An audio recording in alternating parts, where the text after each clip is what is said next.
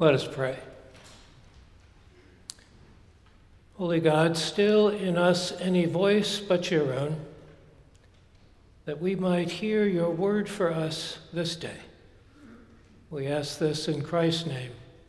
Amen. Our gospel reading is from the Gospel of Matthew in chapter 17, the story of the Transfiguration. And you'll recall that this follows Jesus foretelling his death and resurrection to the disciples. After he tells them that, which they are not happy to hear, the event of the Transfiguration takes place. Six days later, Jesus took with him Peter and James and his brother John and led them up a high mountain by themselves.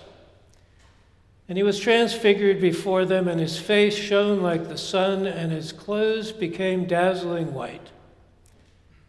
Suddenly there appeared to them Moses and Elijah talking with him. Then Peter said to Jesus, Lord, it is good for us to be here. If you wish, I will make three dwellings here one for you, one for Moses, and one for Elijah.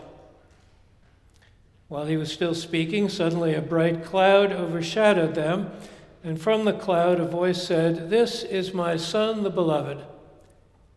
With him I am well pleased. Listen to him.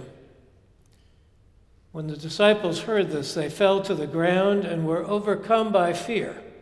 But Jesus came and touched them, saying, Get up and do not be afraid. And when they looked up, they saw no one except Jesus himself, alone. As they were coming down the mountain, Jesus ordered them, Tell no one about the vision until after the Son of Man has been raised from the dead. The word of the Lord. Thanks be to God.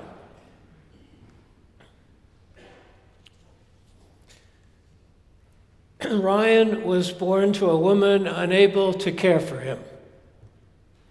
The state took custody and he was brought home from the hospital by his adoptive parents.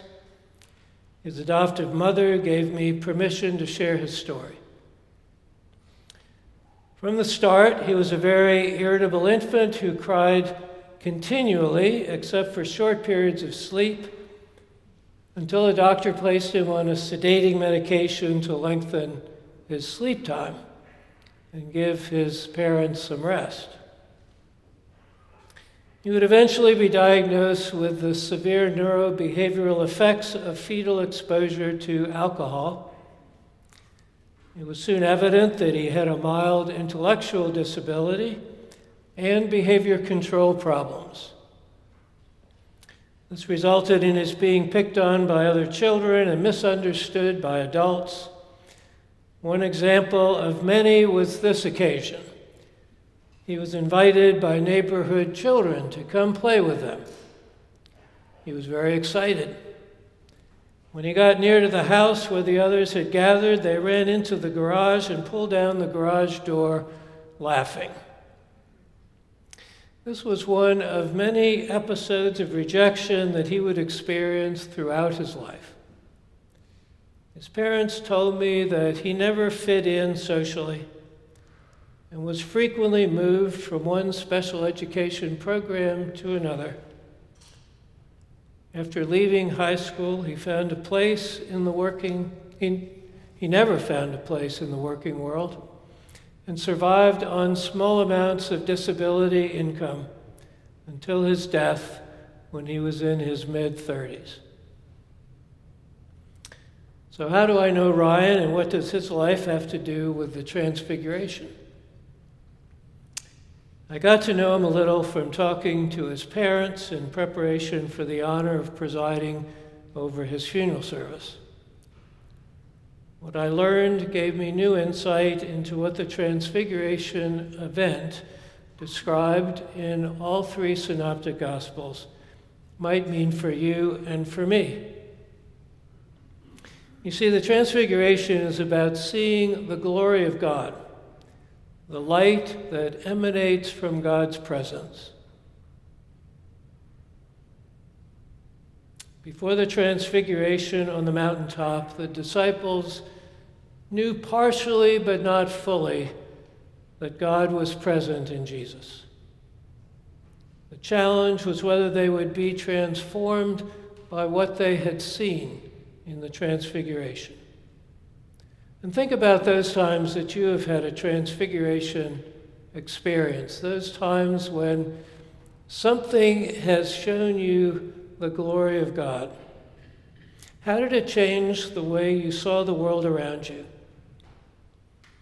If you were able to see the promised land where God's unconditional love claims all God's creatures, perhaps you were able to hold on to that light in spite of signs of darkness around you. This was the challenge for the disciples. And this brings me back to Ryan. His life, as you can imagine, was a real struggle, plagued by many adverse events and circumstances, in spite of the amazing love of his parents and their great care for him. After he finished high school, he went out on his own. He existed in a world where poverty and drug use were the norm. Furthermore, his, siblings had not experienced the issues that he had struggled with and were not part of this world into which he had drifted. One might predict that he would be angry and full of resentment, but that did not appear to be the case. He was, in fact, a caring and compassionate person who would constantly give away whatever material goods he might receive from friends and family. Indeed, he would give his own clothes to other people in need. He was, his parents observed, a religious person who loved Jesus. Let's look more closely again at the Transfiguration. Whatever vision the disciples had on that mountaintop with Jesus, it enabled them for the first time to see and hear what had been around them all the time. Jesus was from God and his words were from God. They now had the potential to see God's light in the ordinariness of their everyday life with Jesus. Recall that this vision occurs immediately following Jesus telling the disciples that he would suffer greatly and by kill, be killed by the authorities in Jerusalem. Moreover, he told them any who would be his disciples would have to deny themselves, take up their cross, and follow him. When Peter, James, and John hear from God that Jesus speaks the truth, they are overcome by fear.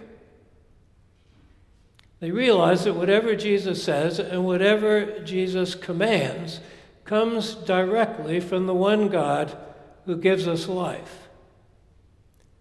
Jesus immediately touches them and tells them not to be afraid. They are literally raised into new life, but told not to talk about this vision of Jesus' glory until after his resurrection. Why would that be?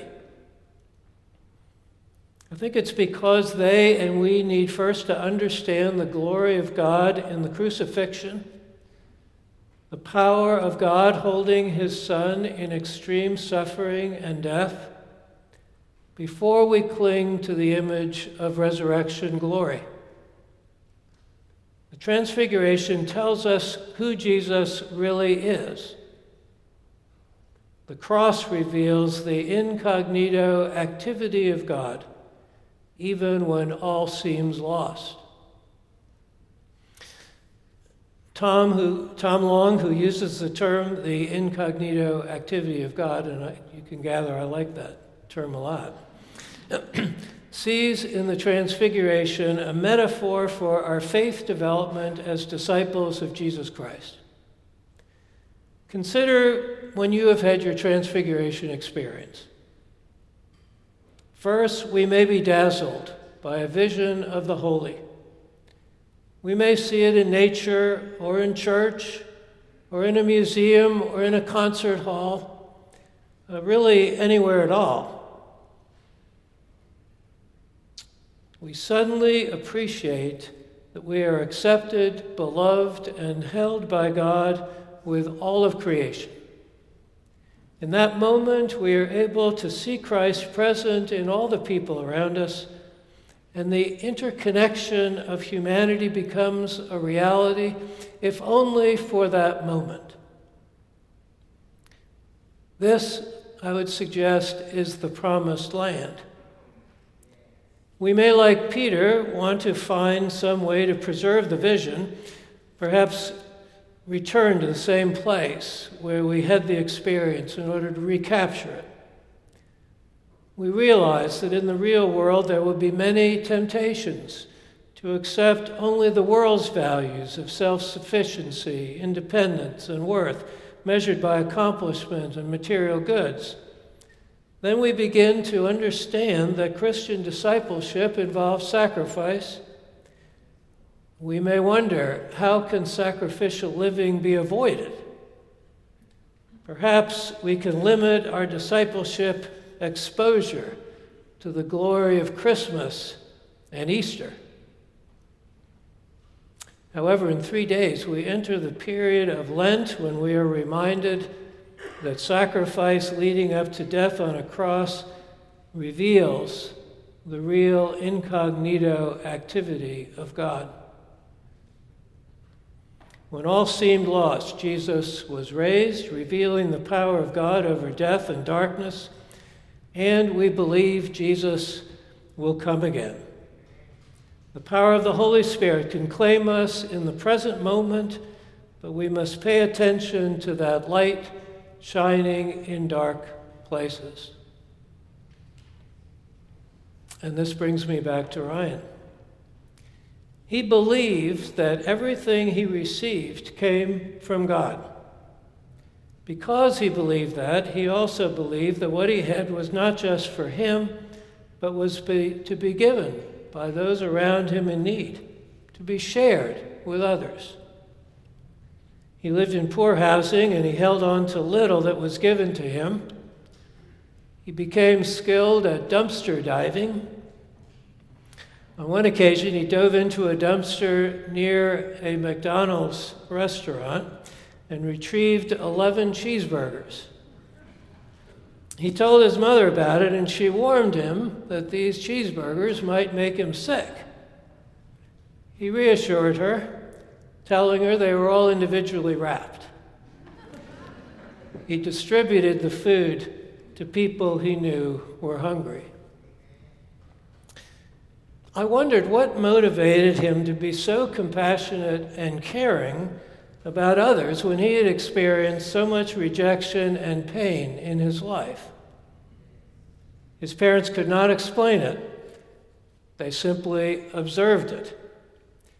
But they also told me that Ryan would walk miles from where he lived to St. Anne Church, where he would, and I quote, hug Jesus I presume that there's a statue there that he could hug. For Ryan, this was a transfiguration experience. He could see God's glory and experience God's love, even when he was also experiencing the deprivation of life in poverty and in a world with which few, if any of us, have any contact at all. I'm convinced that God needed a disciple in Ryan's world, and Ryan was it. When he died, I believe Ryan received a hug from Jesus, whose command to love he had worked so hard to obey. In the passage from 2 Peter that you heard Ben Baker read, the writer reminds us that the experience of God's glory manifest in Jesus is like a lamp shining in dark places. If we accept that this darkness in the world is not simply personal disappointment, but something far more pernicious, we must not only seek to be attentive to Jesus' commands, but also recognize, call out, and resist evidences of darkness. Listen to Jesus. Listening to Jesus as God commanded carries ethical obligations and risks. It's worth hearing again the words of Martin Luther King Jr. the day before he was assassinated. He said this about his transfiguration experience. Well, I don't know what will happen now. We've got some difficult days ahead, but it really doesn't matter for me now because I've been to the mountaintop and I don't mind. Like anybody, I would like to live a long life.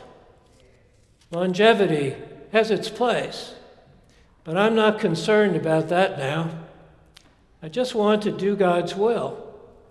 And He's allowed me to go up to the mountain. And I've looked over and I've seen the promised land. I may not get there with you, but I want you to know tonight that we as a people will get to the promised land. So I'm happy tonight. I'm not worried about anything. I'm not fearing any man. Mine eyes have seen the glory of the coming of the Lord. Dr. King was willing to take his vision of Christ coming to lift people out of darkness and come down the mountain to face the darkness, even at the cost of his own life. He kept his eye attentive to the light of Christ shining in every dark place. While we may not have the humble compassion of Ryan or the courageous and visionary love of Martin Luther King Jr., but we are all asked to be attentive to the prophetic message of Jesus that selfless, sacrificial love is always victorious over darkness. And Jesus will come again to judge our efforts as his disciples.